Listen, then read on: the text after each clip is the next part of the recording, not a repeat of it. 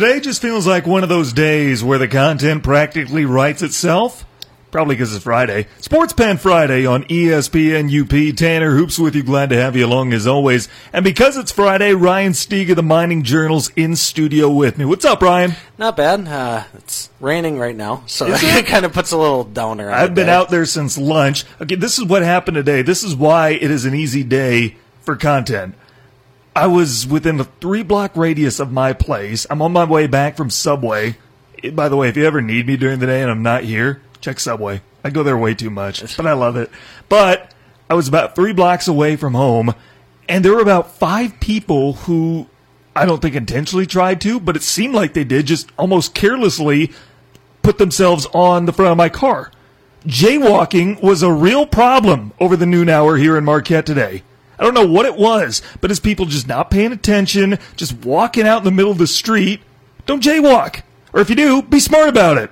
Like, I almost hit five people when I got back to my place, had my subway. I walked back here because I was in fear of hitting someone with my car. Welcome to my world, man. I've been here five years. That happens on a regular occurrence. Are people bad jaywalkers here? Uh, a little bit of that. I almost had a guy run into me on his, my drive over to the station, which is bizarre because you know. Uh, you, sometimes you have to cheat death if you're going down to Third Street.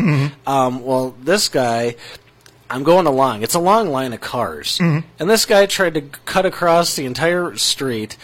And somehow did not see me, but saw like the eight cars in front of me, but somehow didn't see me, even though I was right in that line of cars. So he almost ran into me. Um, thankfully, I saw it coming. I'm always watching on Third Street because I know it could be a disaster at any moment. So just a warning if you're ever down Third Street to always watch yourself. So I walked here, so I hope it's done raining when we're done with this show. It, it was more of a, it's more spritzing right now. There It's you not- go. Yeah, so it, it looks like the rain doesn't know what to make up its mind. Like it might start and it, it might not. So yeah, I live three blocks away, and I've actually walked back from there twice already today. Once to get a new contact, my whole contact saga from the University of Minnesota. I don't think I even have time to go into that, but it keeps droning on and what have you. But today has just been a really good, easy day as far as content coming to me. About 45 minutes ago, I get a call here on the station phone line. A man says, Hi, is Lisa there? And before I can tell him that there's no one named Lisa here, he goes on to say, My name is, you know, whatever, I forget what it was, and I'm from the National Republican Research Committee. We're doing a survey that is going to be recorded. Do you believe that President Trump is doing a better job than President Obama right now? And I'm just like, uh, this is a sports station. I don't know who you're trying to reach. I wish I could have thought of, you know, I didn't say that. I said, I'm sorry, I think you have the wrong number. I was trying to be a consummate professional, but I wish I had something really witty and funny off the top of my head. Like, who's that guy from New Mexico that ran as a third party a few years ago? Gary Johnson. Gary Johnson. I should have said, I'm with Gary Johnson for Michigan. Michiganders for Gary Johnson. And see if he would have bought it, or what he would have said. Probably would have lost his mind over it. People who do those kind of phone calls, they're they're hardcore. You know, it's uh, like if you disagree with anything that they do, they'll flip out at you over the phone. It's like you're asking me to do a survey. it's like, what did you think? I was like, going to agree with you on everything. I wish I would have had that on the top of my head, but Yeah. You know, if it was recorded and this is a business, probably good that we left it the way Yeah, it was. very good. Well, I tell you what, lot to get to today. Hey, I got to throw this in here. Check out our preview on Westwood High School football. We just put that up on our social media, Facebook, YouTube, Twitter. We have a few interviews in there. Scott Sergila, Taylor Delangelo, Jackson Vidlin, previewing the Westwood football team for the upcoming season as they look to get back to the playoffs for the third straight year. Had that out today. I cannot wait for the first messages that we're going to get, emails, whatnot, saying, why don't you cover any other team but Westwood, even though you're E ESPN? But did I ever tell you that one time a woman didn't recommend us on Facebook? Like, you know how Facebook does those recommendations? Yeah. She put no, like zero stars, because something like they don't report on any other team but Westwood. The name ESPN UP isn't really accurate. First of all, we do that because we're the flagship home. I mean, everybody else is their own flagship home. Let them report on that team. Second of all, ESPN UP represents the region. The name represents the region that we're in. And third of all, her profile picture was Stewie from Family Guy. So take that for what you want. Huh. Interesting.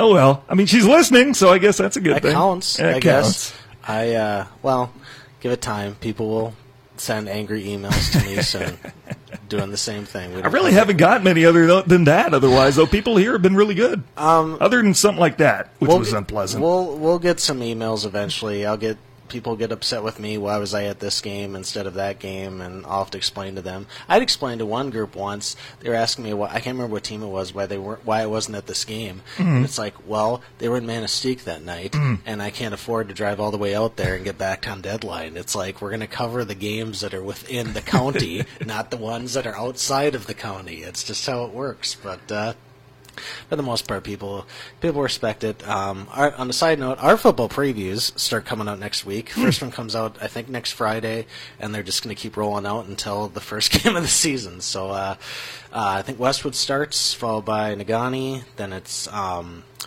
Gwinn, then Marquette, then Ishpeming, or it's Ishpeming Marquette, I can't remember, and then everybody else goes down the line. All right. Well, look, keep an eye out for those. We'll keep looking for those.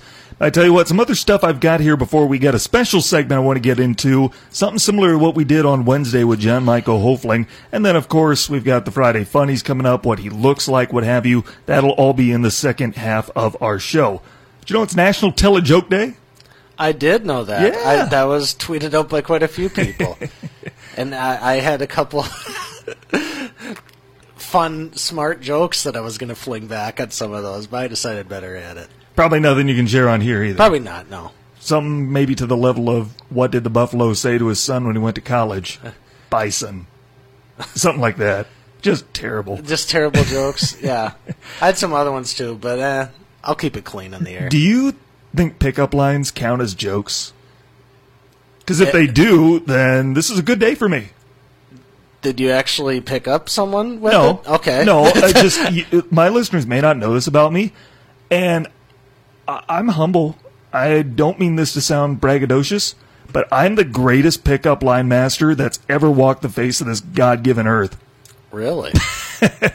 Probably not, but I've got some good ones. I don't know if they count as jokes or not, but you know, there's still a few hours left in the day. Are, are you actually successful with it, or the line's just funny? Eh, every once in a while, we'll see. Okay. Yeah, Okay. you, you gotta have a wide, you gotta cast a wide net, is what I'm saying. I got you. Oh, but, but I tell you what, uh, you know, let's move on from that. How about this? I've always liked doing stuff like this. Remember one time I said you can tell a lot about a person by asking them if only one of your favorite sports teams can ever win a championship again, which one would you pick? I think I asked you that one time. That was a few months ago. Yeah.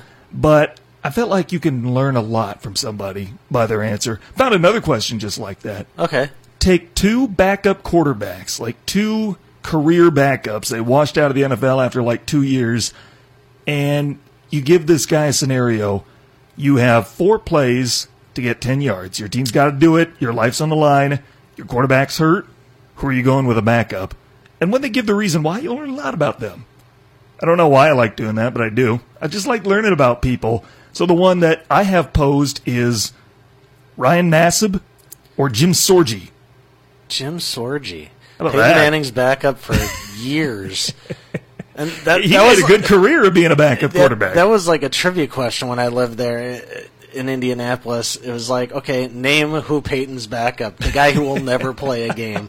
Um, gr- great at holding the clipboard. Though. Yeah. Um, uh, I guess if I was going to go, probably Frank Reich because he's very. oh yeah, Um, as I mean, Jim former Kelly's- Detroit Lion. Yeah, very. Jim Kelly's a Hall of Famer, obviously the better of the two, but Frank Mm-hmm. Reich's notorious for doing comebacks, and it's like I'm more than comfortable having the ball in the hands. All of right, Frank Reich. I like that. And who would I pick? Jim Sorgi or Ryan Nassib? I guess you didn't answer that question either. what Jim Sorgi or Ryan Nassib? I would say. Jim, Those are your choices. I would say Jim Sorgi, Okay. Just because I want to see what he'd be like if he learned anything from Peyton Manning during that time. and he was a really good uh, passing quarterback in Wisconsin Mm-hmm. back in the day. Although nothing that he ever does, probably even after his football career, you know, he's retired now. Probably the thing that I'll remember him best for was the what was that linebacker's name? Was it Bobby Reynolds from Ohio State? The Reynolds Sorgi incident in 03? Was that who that was? I'm yeah, something like that. Yeah. It was October of 2003, Ohio State was the defending national champions. They were 5 and 0. They come into Camp Randall. The Badgers are 5 and 1 unranked because their one loss was a really bad home loss to UNLV. And in the third quarter, Bobby Reynolds got so frustrated that after a play was blown dead, he was choking Jim Sorgi and damaged his trachea. It took him out of the game for the rest of the day because, you know, he was having trouble breathing and he couldn't talk. That's probably what I remember Jim Sorgi for most all time. And being Peyton Manning's but he made a great career of making a a really good good chunk career, of money of not really having to do much. Being a backup quarterback and if a, a backup quarterback behind a really good quarterback is a beautiful gig. You sound like Alex Moran. Are you a Blue Mountain State fan? Uh, I watched a few episodes. Show's hilarious. Should never have been taken off Netflix. It's got to come back. That is exactly like that is the most Alex Moran thing I've ever heard anybody say. Yeah, that's a great career. Well, I mean, like It is a great it- career. It is. You um, you get paid a lot of money, and You don't get all- hurt, and all you do is party. Yeah, yeah, you can just hang out. I mean, if the team's doing bad, you don't have to do anything. You know, like all the blame goes onto the starting quarterback, and you're just like, "Hey, man, I'm just here. I, I'm cashing a paycheck, and that's pretty much what I'm here for." Well, I tell you what, before we hit the break coming up in about three minutes or so, and then we got a special segment, I want to get your thoughts on this. ESPN's been busy here lately. Our writers at the headquarters in Bristol, they've been busy putting out some of these lists and giving their thoughts on things in the future, football especially. We had the college football program's best of all time list a few days ago, but yesterday ESPN came out with their predictions which NFL team can go worst to first this year, can go from last in their division to first without anybody really predicting it because the Bears did that last year and literally every year there is one. There is at least one no matter how unrealistic it's supposed to be. Any idea who they said is the team most likely to do it this year? The Lions. The Lions. I was gonna say that- 25% chance to win the NFC North this year. Well, you know, I put out in my preview column a couple weeks ago. It's like the Lions aren't a bad team. They're they aren't bad, but they're, just in a really good division. They're they, yeah, they're stuck behind the Bears and the Vikings, who are better teams. Mm-hmm. If I would not be surprised if the Lions get hot. The the problem with the Lions schedule is their schedule. They have a very grueling start to the year, Mm-hmm. and my thought is if they can manage to get through that, like a three and three, or somehow at four and two, they're going to be good for the rest of the way. Mm-hmm. But it's just. It's a brutal stretch, and if they only are, are like one and five, you may as well just kiss the season goodbye after that point. Because there, there's winnable wins the rest of the way, but it's like you're already down five losses, and it's like you can't afford to lose really anymore the rest of the way. After what we saw last night, yeah, I know it's preseason, but man, the Oakland Raiders actually look good. I mean, maybe there was a method to the madness with Jon Gruden, although they're in a, division with two potential Super Bowl contenders. I don't know if that's happening, but they have looked good, at least for the first couple of weeks of the preseason. And then the New York Jets had a pretty good chance, at least better than a lot of the other teams who were fourth in their division last year. And if you think about it, they really only have one team that they need to worry about in that division. Pretty much. Yeah. And then uh, wasn't it? Uh, weren't the Bengals in last last year? Or- They were. Yeah. Well, I don't see that happening. Yeah. And then uh, AFC South was AFC South was Jacksonville. Actually, I would say that's probably the most likely one to happen. Really? Well, I don't even know if it's likely. That's not the right word, but maybe the most realistic of anybody. Because if the Colts don't have Andrew Luck, that division's wide open. With Andrew Luck healthy, I don't know the extent of his injury right now, but with Andrew Luck healthy, they're a Super Bowl contender. Who knows what the Titans are going to be this year? Houston should be an above average team, but who knows if they're going to take control of that division? Jacksonville's still got all that personnel, and I would be surprised if Nick Foles is the answer that they've been looking for these last couple of years. Wouldn't that be interesting after all his heyday with the Eagles if he comes to the Jaguars and is a complete bust? That, that- throw a bunch of money after after him. No, I I think he's worth that deal. But just Right. imagine, like he's like the savior, the guy. He's like the not Blake Bortles, and and then just watch him like completely crap out or something like that. I think the blame will fall on the Jaguars if that happens. Well, you remember when? Do you hear what Jack Del Rio happened? Where he didn't, Mm-hmm. yeah, where he's sitting there feeding his face like at a at the buffet and scooping some food on his plate, and he's like, "I didn't think we'd draft him," and then blew my mind. He didn't see it coming. So sometimes draft picks will shock head coaches who really aren't in the equation a lot. So You know what? As wide open as the NFC East is, I think the Giants have a little bit of a shot. About about everything has to go perfect and then some. But that division's wide open. There's no clear cut team who's going to be a winner there. Regardless, I still don't think that know, that's who I would pick right now. But they don't blow me away. Okay. They still don't. And I'm not saying the Giants are going to win the division by, or by any means, but that division's probably the most wide open of anybody. Didn't USA Today or the Sporting News or somebody pick uh, Philadelphia to beat the Chargers in the Super Bowl or something like that? I remember that. Yeah. I didn't like that. No, I didn't either. No. And uh, of course, one of those publications was the one who a couple of years ago thought New England was going to run the table and go 19 and 0 and win the Super Bowl. So any And David Tyree happened. yeah, and uh, so no, don't bet on. don't trust any publication that expects an entire team to go the year undefeated because it's not going to happen. I tell you what, Tampa Bay, I'm not giving them much of a shot either.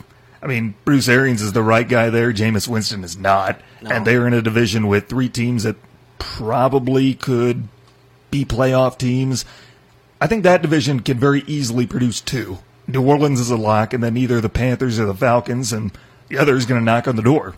I think the Panthers and the Falcons are going to be fighting each other for like a wild card spot because New Orleans got the division in the bag. But uh, Mm-hmm. Yeah. is is this kind of the last gasp for Carolina and Atlanta? Because it's Feels like, like it. I, I feel like Atlanta had its shot when they blew the Super Bowl, Mm-hmm.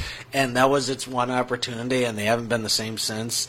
And Carolina had its shot in the Super Bowl, and they haven't been really been the same since. It's if you're predicted, if you're on a streak and you have the game in the bag, or you're predicted to win and you don't, it just it seems like that momentum, whatever you have, cuts off, and uh, I feel like those two are hanging by a thread, and that's about it. I tell you what, I want to wrap up some stuff on football, but we got to take a break. When we come back, the Stephen A. Smith Show today produced a take that I thought was really interesting about Lamar Jackson.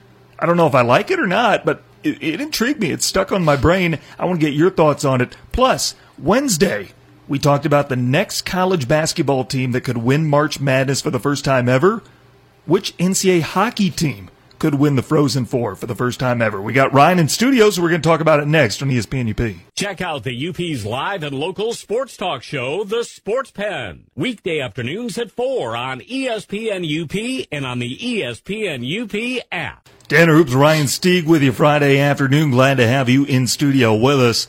I tell you what, the Stephen A. Smith show today, they were talking about a little preseason football. We had five games on last night. Some stuff we could learn from it. For one, game might be a little too fast for Kyler Murray even in preseason. He really struggled last night. But besides the point, Stephen A. Smith was out today. Michael Eaves was in, filling in for Stephen A. on the Stephen A. Smith show, and he loved what Lamar Jackson put out last night. did look Lamar really good. Jackson looked good last night. Michael Eaves' take on it, I don't know if I like this or not.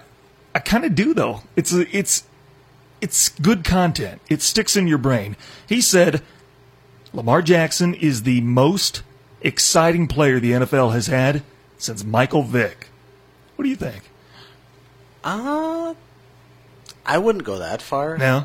Um, I want him to prove himself a little more. I Mm-hmm. mean, Vick exploded onto the scene, you know, and I, I think if he had been with a better franchise, he probably could have won a Super Bowl with them. But Atlanta was a mess when he was there. I mean, yeah, they made the playoffs, but they weren't going to win a Super Bowl No. he was there. And uh, so I think he has the potential to be. Okay. He looked really good last night. Uh, the Packers did not No. look great at all, and uh, I.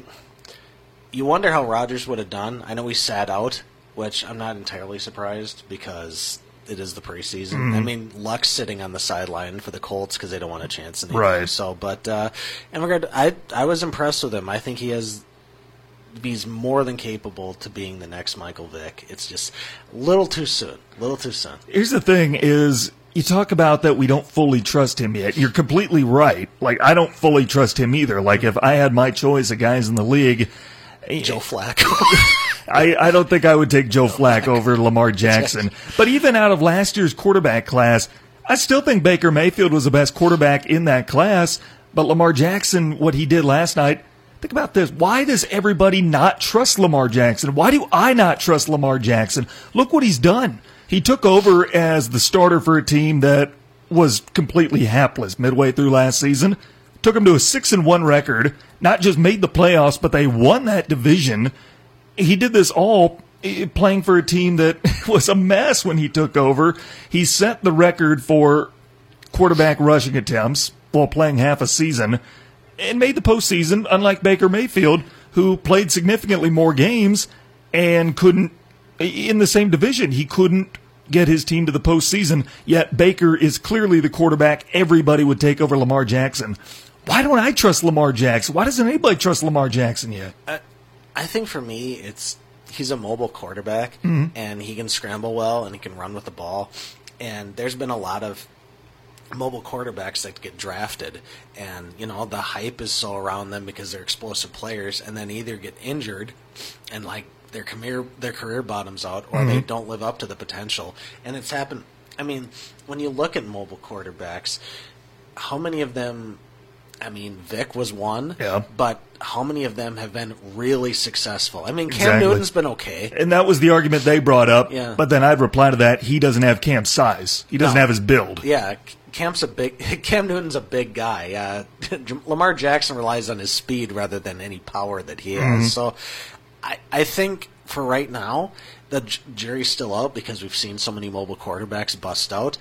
But I think out of the other ones that I've seen over the years, he has the potential to be the next Vick. I I would just say, if this year he can take the Ravens to the playoffs and maybe get an, a victory, mm-hmm. I could see it happening. I Yeah. can see him doing that, but I think he needs to take one more step, and I think people can see it that way. Because I was impressed with him last night, and I think he can definitely become the star that Baltimore's hoping with. It was funny that so many people doubted him coming out of the draft, mm-hmm. but he's looked. I didn't necessarily doubt him. I just don't quite there yet because I don't like it when people get put on a pedestal Right. after just one season. Well, I tell you what, we are going to spend a lot of time on our hockey segment coming up, but I want to give you your stat of the day before we do. Last night, the Oakland A's and Houston Astros combined to have four players that hit multi home runs in the game. Four players had multi home run games in the Astros A's contest last night Carlos Correa, Michael Brantley, Matt Olson, and Matt Chapman. That happened earlier too. We had another multi home run game that featured four different players accomplishing the feat. Twins and Orioles. It was Nelson Cruz, Mitch Garver, Jonathan Schoop, and Renato Nunez back in May.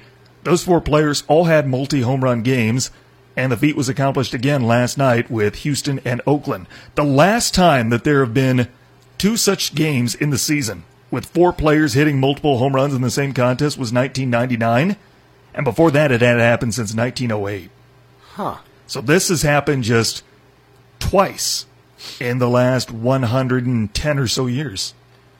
Here's yours. That is a crazy. How about that? Yeah. Especially the way baseball's been trending. It's been doing this for a while, like gearing toward offense. But still, this is such a rare feat. Well, some people are saying that Verlander, the juice and the balls philosophy, so maybe that's the reason behind it. But uh, I don't think that's necessarily the case. But uh, it's a cool stat, though. Well, I tell you what, let's get to some hockey before we go to the break. On Tuesday, John Michael Hofling from ABC 10 and I, we did a segment about what would be the next college basketball program to win March Madness for the first time ever. Texas Tech kind of seemed like the consensus for us. There are a few teams that are, you know, close, but I'm not sure how much closer they are than Texas Tech. It's probably who I would go with. But we've got Ryan Stieg in studio with us, and he's the beat writer for Northern Michigan hockey. So I want to get your thoughts on which NCAA hockey team. There are 39 skating right now that have never won the Frozen Four. Who could be the next one to do it for the first time ever? And keep in mind, our local teams up here, Northern Michigan, they've already won a title back in 91. Lake State won it in the 90s with Jeff Jackson, who now coaches at Notre Dame. Tech has won three. Yep. What do you think? You got, I, I tell you what, I did do a formula with this, and I have six teams, six programs that rise above the others. I did a small formula. I graded, you know, on the last five Frozen Fours, five NCAA tournaments, and I weighted it based on national championship appearances, Frozen Four appearances, number one seeds in the regional tournament, and tournament appearances. Before I give you the results of that, let me hear some of the teams that come off the top of your head. Notre Dame. Notre Dame. I'm glad you said it because I didn't want to sound like a homer. But yeah, Notre Dame scored the best out of any of those teams that have never won the Frozen Four. Notre Dame makes has made the Frozen Four consistently. Mm-hmm. They're having great years. They've done well even from Hockey East, to the Big Ten, to the CCHA. They're just Jeff Jackson has them as they used to be like an also ran program, and he turned them into kind of a powerhouse. Yeah. I was there at the Frozen Four a couple years ago where they lost, and that was extremely disappointing to me. Um, In St. Paul? yeah, I was. I was there too. Yeah. How about that? uh, I can't stand Duluth, so that was Yeah. kind of painful for me. So, um, so was Grandpa Tony. He was there too. um, I guess I, I just I'm impressed with them every year, and they they beat teams that they're supposed to beat, or they upset teams. I remember when they made the fr- the national championship back in 08, Michigan was seen as the team, you know. And then Notre Dame shut them down in the Frozen Four, and uh, Notre Dame looked extremely strong a couple years ago when they made the national championship game. So I think they're the program to beat. There's two other ones that I'm thinking of. Yep. The problem is, is they're notorious choke artists. And I know which ones you're going to say. Yeah, St. Cloud and Minnesota State. Yep, because if we would have cut, if I would have cut my, whatever you call it, my model short, not included postseason, you know, I would have just gone with getting into the postseason and then having a number one seed. Mankato and St. Cloud would have ran away with this. But they don't do anything once they get into the tournament. By all logic, they should have been dominating the college hockey world, winning title after title this last decade plus. and yet they don't. Here they are in this category. St. Cloud State has made one Frozen Four. By all logic, they should have made several more. Mm-hmm. They lost to American International last year. The number one overall seed plummeted to by far the worst. And that was maybe their best team in the last yeah, decade. Yeah. And uh, even when I talked to Grandpa Tony, and he said that they were the best team in the country, and Mm-hmm. Northern just got thrashed by them when they played them during the season. So they were by far the best team in the country, and they just didn't show up. They didn't score against a team that wasn't that good in the first place. Mm-hmm. So St. Cloud.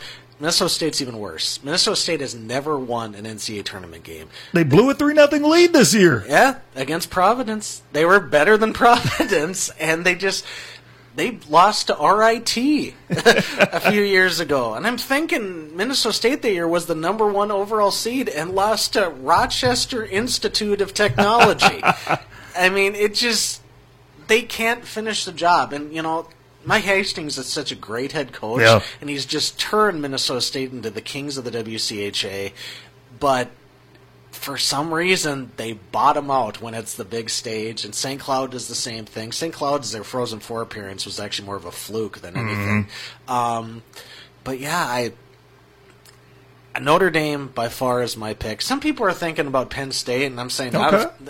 Not if they can't play defense. Right. I mean, they're on the rise, but they're not on that level yet. Yeah, you have to learn how to play defense if you're going to win a national championship. You've already named three of the six teams that rose to the top when I did this little formula graded over the past five postseasons. Here's some others, and actually the team that scored the second most points behind Notre Dame actually was kind of surprising. Quinnipiac. There's another team that I forgot about the ECAC. Well, a lot of people forget about the ECAC because it's there's a lot. It's like the Ivy League They're the hockey. Ivy League conference, kind of. You know, Cornell's out there, Mm-hmm. and you know, Cornell's another team that. Well, they've already won a national championship, Mm-hmm. but there's another team that should have probably won another one. Should have won more, Yeah, yeah. more than that. Uh, but I could see Quinnipiac doing it.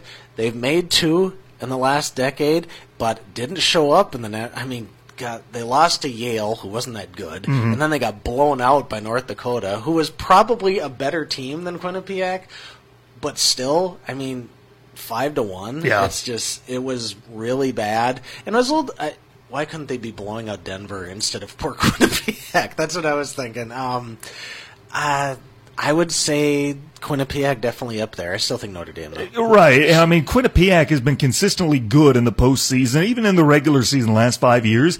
Yet they don't scream like they're close to me, like they're going to make a total run to the NCAA championship. Maybe. Yeah. But they're not one of those teams that screams it to me like Notre Dame is right on the cusp. A couple other teams that I had on there that graded pretty well. Ohio State. I don't know if they're maybe a five year plan for being a national championship contender. They made the Frozen Four last year, and they ran away with the Big Ten regular season this year.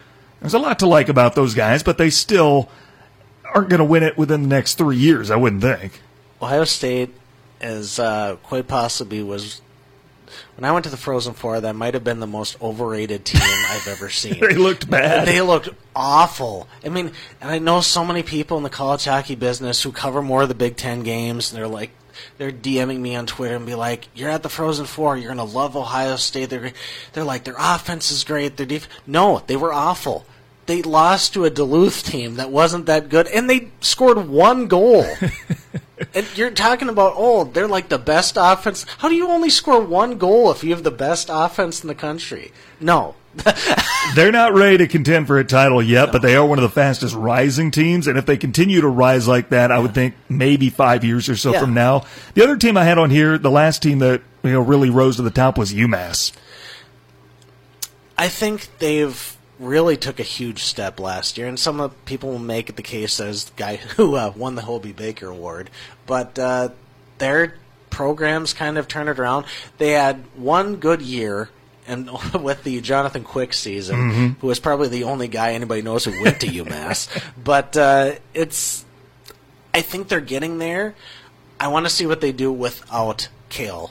You Cale this- Makar, yeah. If they can be successful without him, you know, and that's what held them back in the championship. Mm-hmm. They lost to a good Duluth team, and it's because they relied so heavily on Cale Makar instead of having a balanced offense. I think if they can build something, there's some potential there. Well, and they went to overtime in the semifinal round too, and they they should have lost that game. They got bailed out because they were thoroughly outplayed in overtime, and it just took one bad break. That goal is so great. I love the highlight of it because I can't remember. Was it uh, was Buccigross calling the game? I think Yes. he was. Like, um, because he called it like as soon as the Mm-hmm. stick hit the puck, he called it and said it was going in, and it hadn't even gotten past the goalie yet, and he, you know.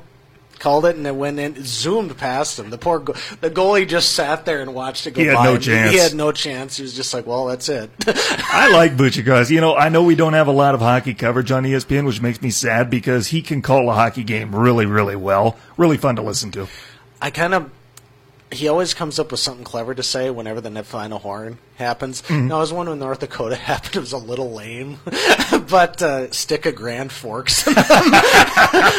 like it was like okay, that was a, a bit of a reach. Come on, there. Butch. Yeah, be better than that. But uh, yeah, he really he really puts a lot of effort into. it. He's like Dave Starman. Like he's full bore and, and supportive of college hockey, and that's what you need. If you you know, ESPN gets blasted a lot for their lack of ho- ho- college ho- hockey coverage in general, Right. But they're the te- they're the network that covers the whole Frozen Four and the NCAA mm-hmm. tournament, and they really go all out with it.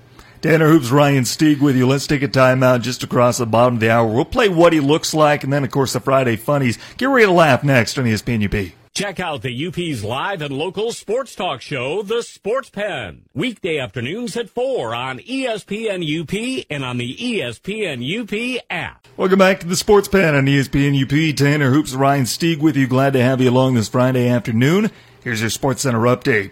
LA Chargers safety Derwin James will miss significant time after suffering a stress fracture in his foot yesterday at practice. 23 year old was an NFL All Pro this year as a rookie. That's big break for a good Chargers defense.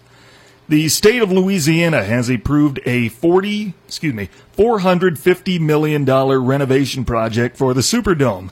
The arena upgrades will be completed before the building hosts the Super Bowl in 2024, and the deal will keep the Saints in the city of New Orleans until at least 2049.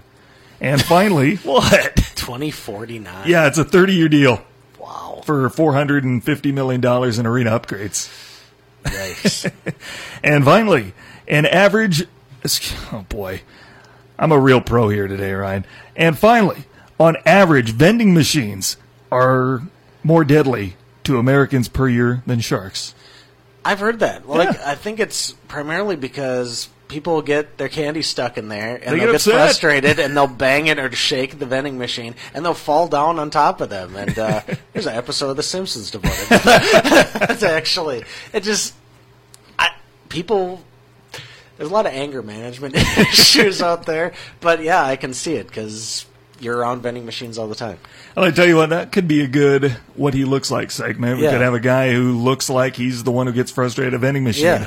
But that is a game that they play with Tim Kurkjian on the Dan Le Batard show with Stugotz every Friday. They did it Wednesday this week though, because Dan and Stu have been gone since yesterday. But we play it here on Fridays with Ryan Stieg on the Sports Pen. Got a few here for you today, and we start with Mr. Bruce Bochy trying to ride off into the limelight. His team won't, but you know they hung on to some key pieces. Doesn't matter to Bochy, he's gone anyway. Does Bruce Bochy look like the captain of a small fishing vessel? Oh my god, that's just what I was going to say. Look at him. Bruce Bochy looks like the captain of a small fishing vessel who always claims that his life's mission is to set sail to the middle of the Pacific Ocean and harpoon the shark that killed his brother, but in reality, unbeknownst to his crew, he's an only child.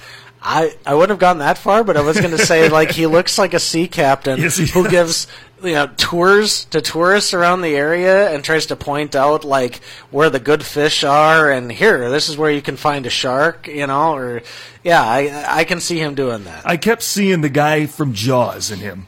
Was Yeah. it Richard Dreyfuss? Was that who I'm thinking of? Well, there's oh, or you're thinking about the very first one? Yeah. yeah, okay. The it was probably one. Quint, the angry sea Yes, captain. that was it. Robert Shaw, who was Robert Shaw, yes. had a heavy you. drinking problem. the uh, but yeah, That's I, what I kept seeing with Bruce Bochy. Yeah, yeah. I tell you what, does Matthew Stafford look like he tells you to, quote, call the bomb squad as he lumbers toward your bathroom?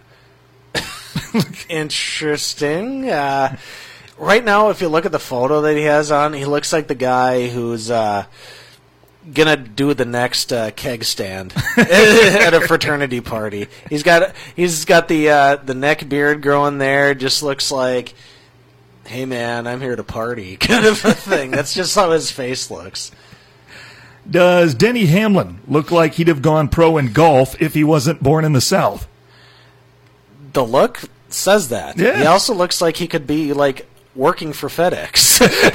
Because he's sponsored yeah, by he's them. sponsored by FedEx. He looks like He's he could wearing be the FedEx hat. Yeah, he could be like a uh, regional manager for FedEx right now.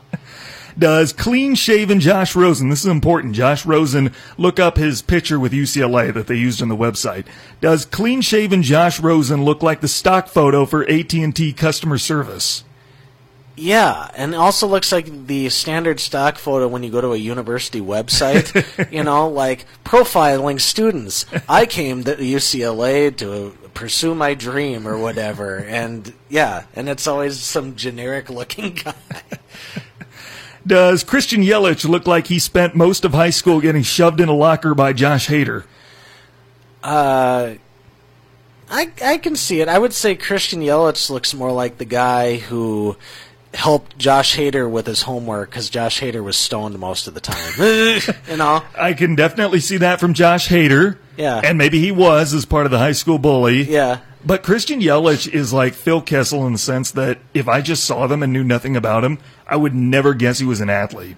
Like, and I'm not saying that to knock Christian Yelich because I love Phil Kessel. Even though he's not a Penguin anymore, he's one of my favorite athletes of all time. Him and Christian Yelich just don't look like athletes. They, they really don't. Look, facial features, yeah, you don't look. He doesn't look like a guy who can, you know, hit a bunch of homers and stuff. And yet like he's that. amazing. Yeah. He's the reigning MVP in the National League. Very well could do it again this year. Does Jon Gruden look like he showers at the beach? Oh, very much so. You know what he reminds me of in this picture is Drillbit Taylor. really? Yeah, Owen Wilson's character from Drillbit Taylor. Huh. Uh, I would say he looks like he could be one of the villains in Dodgeball.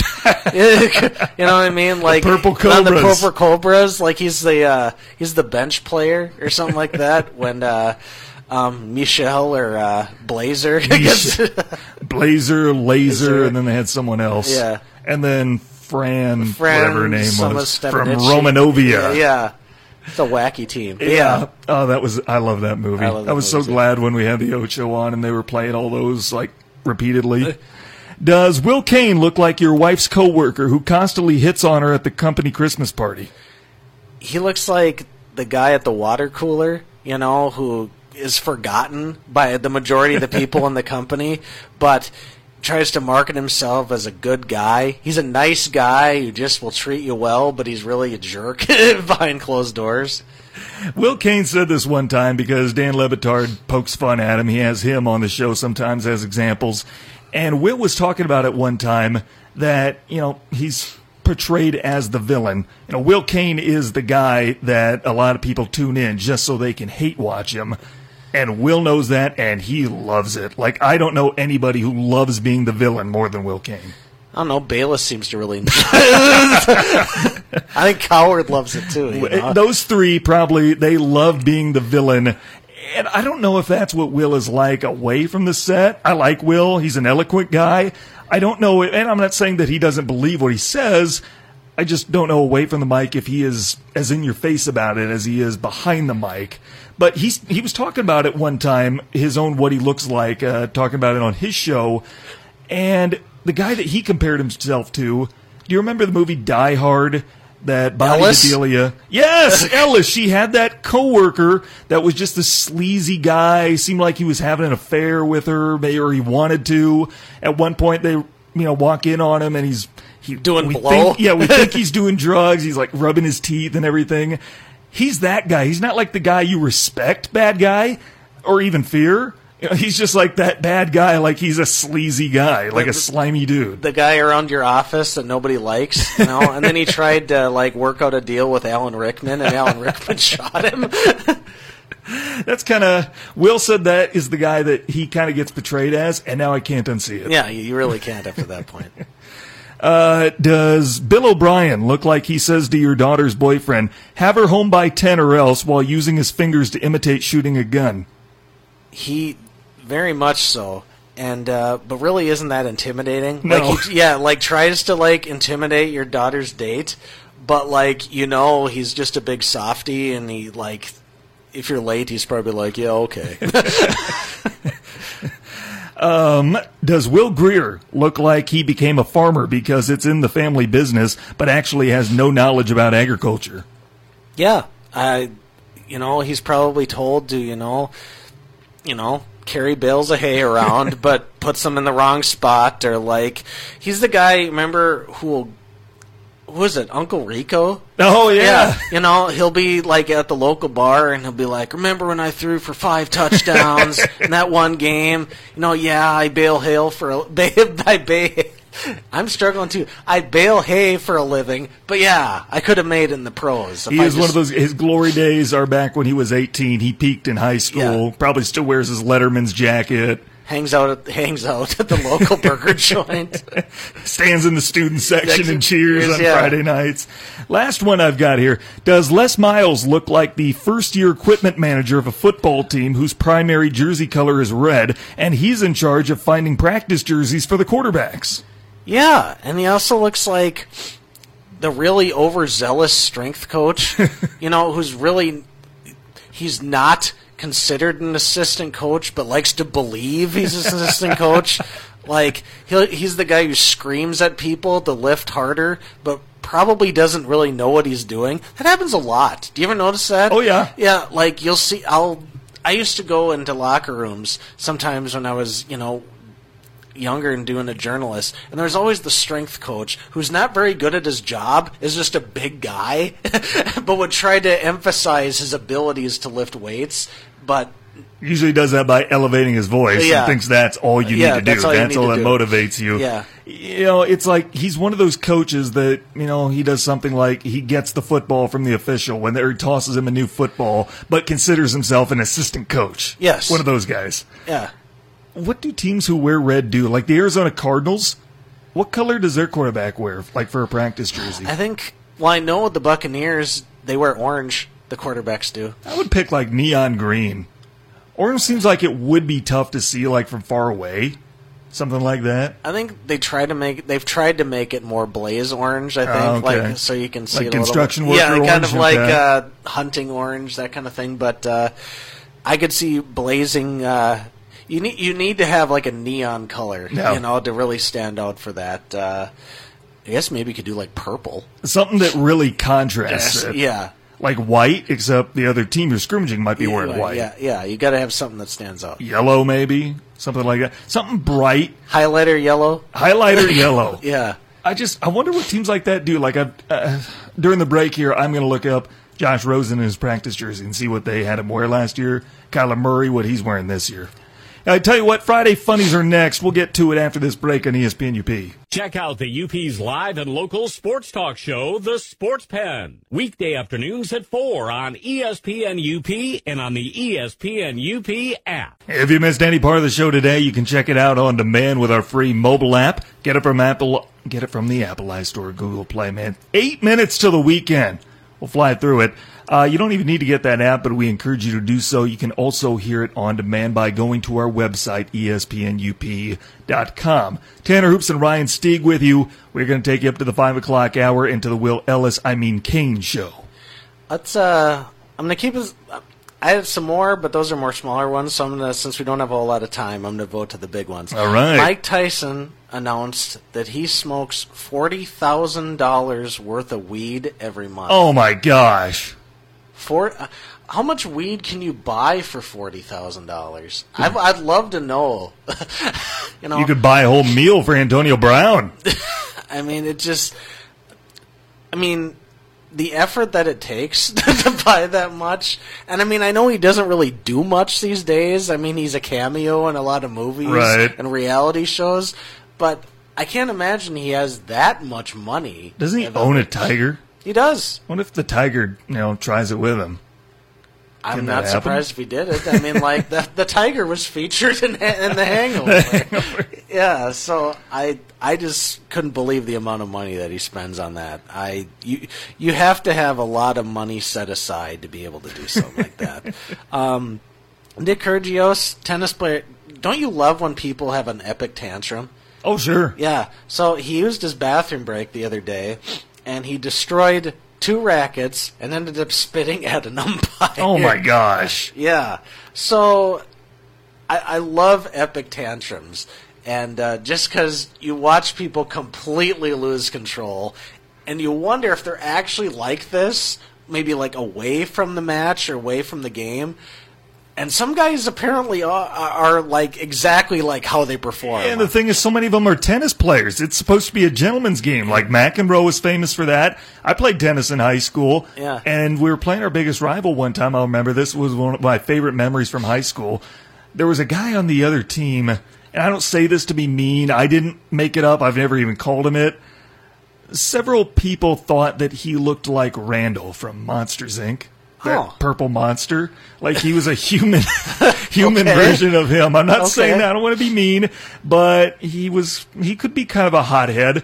Like you know, he one time he was losing, so he thought it was a good idea take his racket with one hand, his other arm gets him a fist, punches his racket dead center, breaks the strings, and has to forfeit.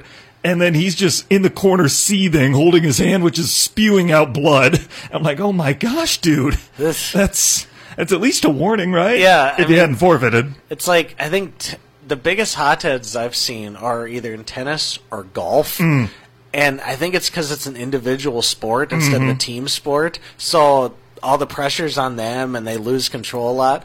I still think one of my favorite. I, I love John McEnroe's quote, and it's I still laugh at it even after all these years. Is where he grabs the tennis ball and is yelling at the umpire, and he says, "Answer the question, jerk." I know it's like totally unsportsmanlike, but it just still makes me laugh. I love Johnny Mac. Just demanding that the guy answers the question. Answer the que- That's how we're going to open up every segment here in the sports. Answer the question, jerk. Um, Kyle Long. Did Oh, you hear yeah. about his incident the other day? Mm-hmm. Uh, for those who didn't hear, he beat his own teammate with the teammate's own helmet, and then he barfed on the field. He's sh- sh- hitting the guy, and then grabs the guy's helmet and starts pummeling with it, and then shucks the helmet down the field. And then a few minutes later, he barfs on the sideline. so, and then apparently earlier in the week, he got into a fight with Akiem Hicks, and said to reporters that the Bears could handle this kind of situation because we don't have turds on the team. well, it seems like Kyle Long's the head turd after all these in, all these incidents, but uh, it kind of really ruined his intimidation factor when you end up throwing up after you do something like that. The Bears are a weird team this year. Did you hear what Matt Nagy has been doing this week? I haven't. He said that he is going all out trying to pull out the stops. Wednesday, the Bears practice, quote unquote, was a simulated game. He had the team split into two squads. They were playing an inter squad game at full speed with artificial crowd noise being pumped in the stadium because Nagy wanted them to get a feel of a real game before the regular season started. Matt, there's a thing called the preseason. You have a game have tonight in New. York. you have four games to prepare for the, that kind of thing. I he's odd, and they said like he's still never not go- he hasn't gotten over the double doink yet. nope. And it's like, yeah, it sucks, but come on, dude, it's a new season.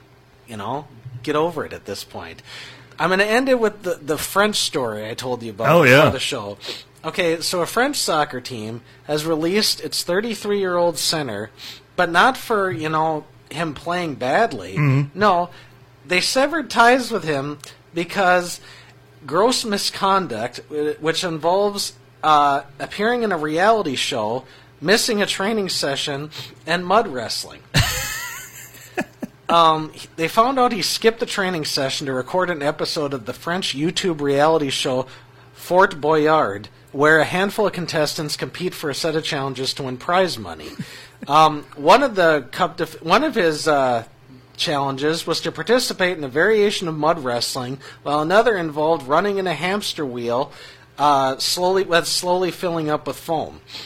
Uh, then the team, after finding out about it, opened an investigation into the matter and uh, basically kicked him off the team for not putting enough effort to, uh, you know, his uh, soccer career, focusing on uh, that. So, yeah, um, mud wrestling and running around in a hamster wheel, which is like, remember American Gladiators? Oh, yeah. Yeah, the balls that you can run around in. Yeah, and his was it was filling with foam the whole time. So you lose your spot on a team because that was more important than actually preparing for a game. Oops. Kind of sounds fun, but not I mean, losing your yeah, job. It sounds like a blast, but I mean, it's a YouTube show. It's not like it's a television show. No. It's like there's a lot of stupid things on YouTube, and the guy cost his job over that.